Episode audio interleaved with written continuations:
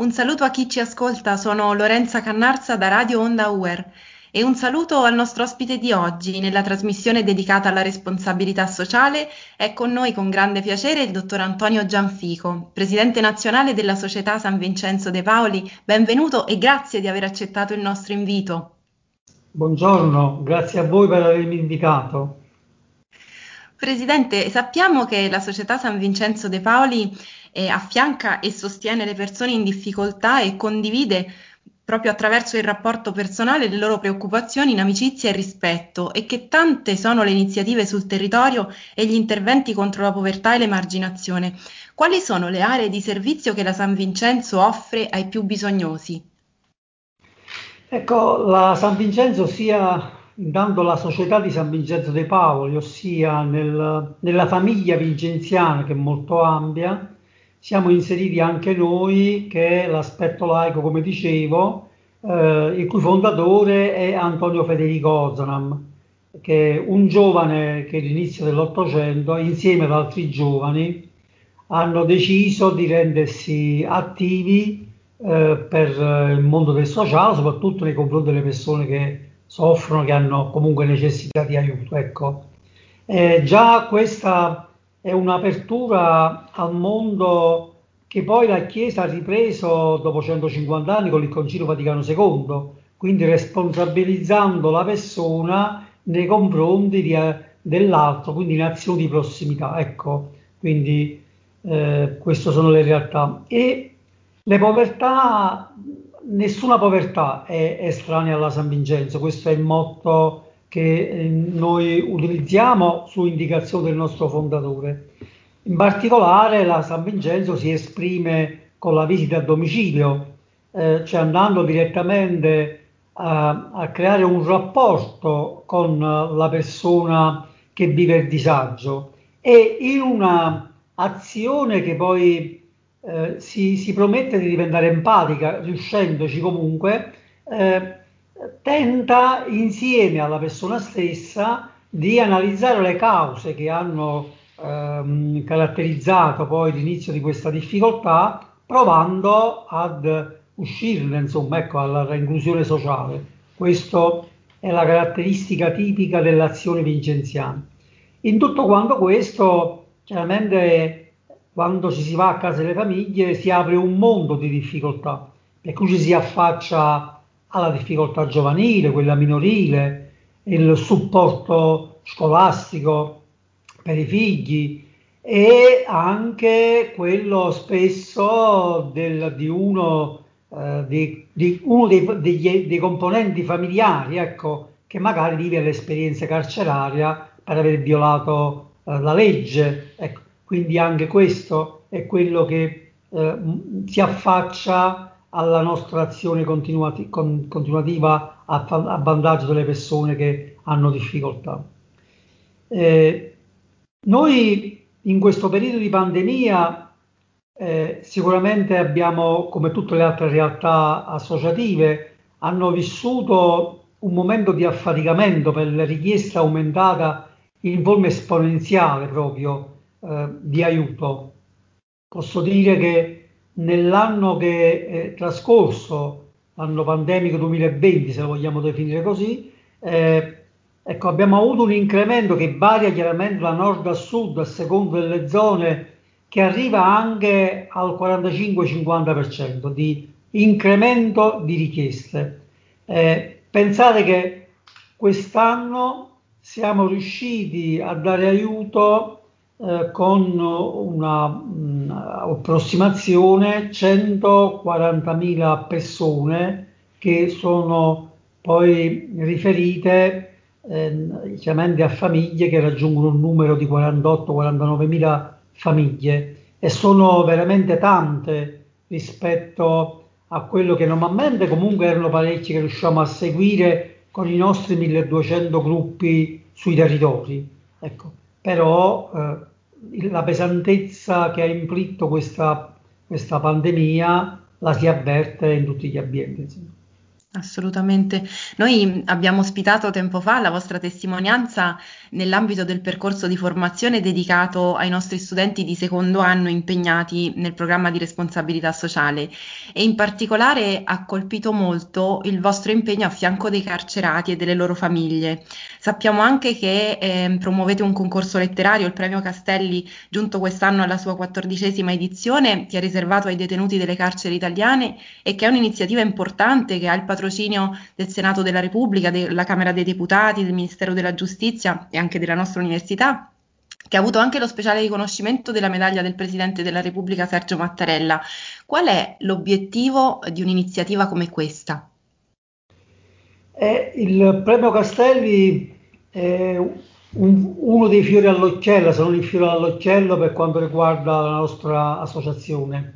Noi come associazione eh, oltre che preoccuparci dell'aiuto immediato alla persona, ma anche, ci preoccupiamo anche di avere un ruolo di agenzia educativa, se vogliamo, o comunque coadiuvante con le istituzioni affinché, diciamo, quanto possiamo essere da mediatori tra le esigenze della persona che soffre e le istituzioni che si devono, si devono attivare affinché possano poi intervenire. E il mondo carcerario ne è un esempio. Noi abbiamo attività nel mondo del carcere sia come aiuto all'interno con dei gruppi che si attivano eh, con azioni di volontariato eh, periodiche e costante, eh, dando appunto questo senso di speranza, collegamento con l'esterno, eh, come aiuto anche al carcere stesso a riscoprire se stesso, soprattutto il senso umano no? della persona, non certo quello del, del, del, della condanna inflitta, insomma. E poi non trascuriamo la famiglia, perché talvolta chi, chi poi ne soffre ancora di più rispetto al limite della della, della ristrettezza eh, vissuta dal, dal, dal, dal, carcerato è la famiglia, vuoi per carenza poi economica, vuoi per la mancanza anche affettiva no? nei confronti dei figli. E vuoi perché no, qualche volta, qualche volta, purtroppo spesso la società poi emargina queste famiglie che hanno oh, diciamo questa esperienza, un loro, un loro mh, membro ha esperienza carceraria. E allora, grazie all'intuizione di un, di un volontario, Carlo Castelli, eh, si è cercato attraverso un concorso di dare proprio voce ai carcerati per fare in modo che eh, meglio potessimo avere, ehm, come devo dire, delle istanze, anche noi volontari essere accompagnati in modo più, più puntuale alle loro esigenze per poterli poi presentare a quelle che eh, sono le istituzioni deputate a magari, speriamo, faccio una parentesi, anche alla modifica del codice penale e quindi del sistema carcerario all'interno. E allora ogni anno diamo un concorso, diamo un tema affinché loro possano partecipare, poi vi è una giuria chiaramente che valuta questi lavori e tra i primi dieci vengono individuati i tre che eh, ricevono un premio ma che insieme al premio che ricevono vengono accompagnati a condividere il premio stesso con un'azione di carità. Quindi il primo premio si preoccupa di promuovere eh, la costruzione di un bene, di, un, di una scuola, qualche cosa in, in, paesi poveri del terzo mondo. Il secondo aiuta a, ehm, con borse di studio a ragazzi che hanno vissuto esperienza carceraria e che volessero riprendere la scuola e il terzo con un'adozione a distanza per 5 anni a bambini che appunto vivono in situazioni particolari in zone povere del, del mondo.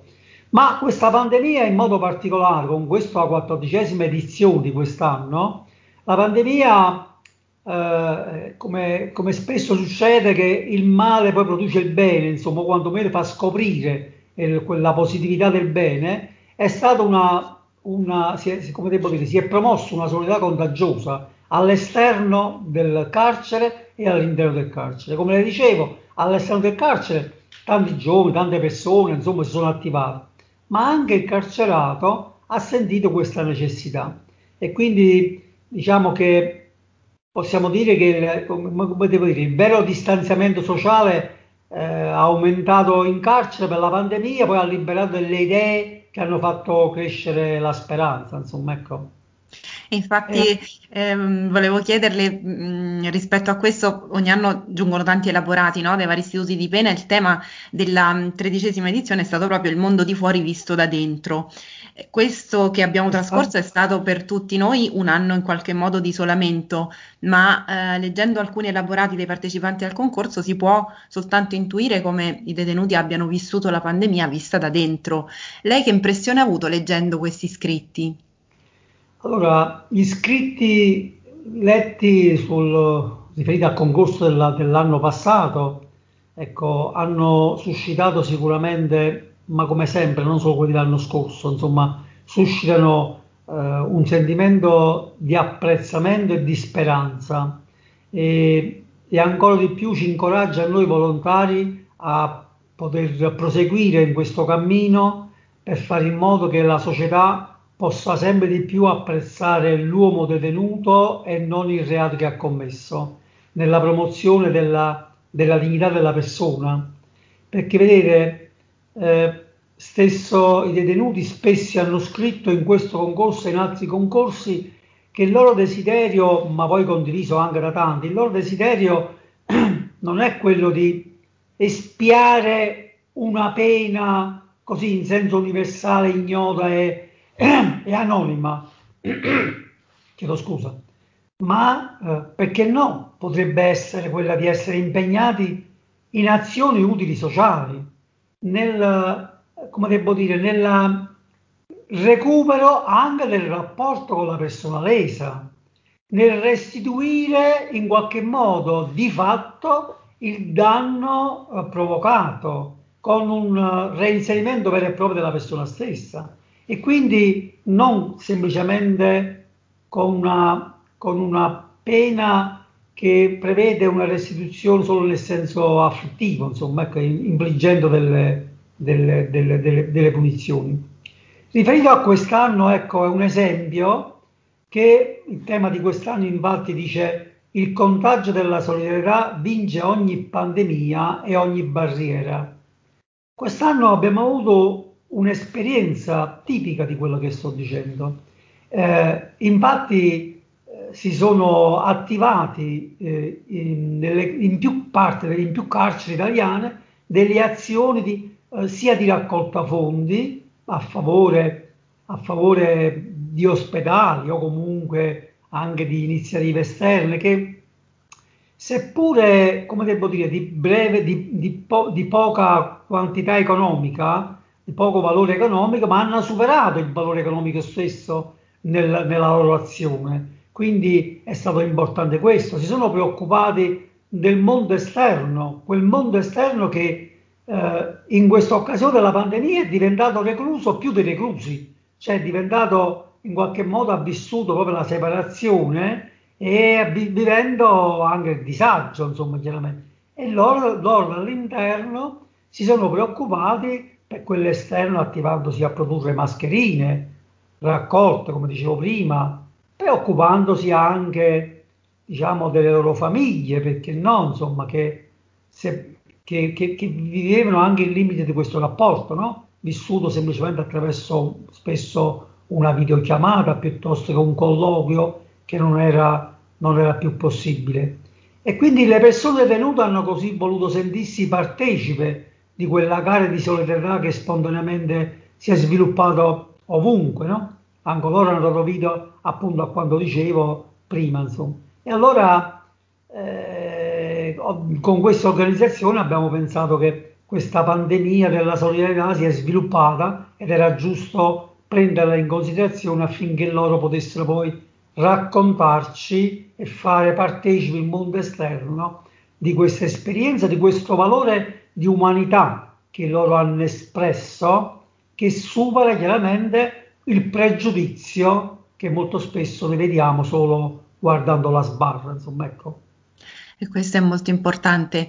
E, um, mi piacerebbe concludere questo nostro dialogo ricordando quello che ci raccontava all'inizio no? che la Società San Vincenzo De Paoli è stata fondata ehm, da uno studente universitario, il Beato Federico Ozanam, insieme ad altri sei compagni di università.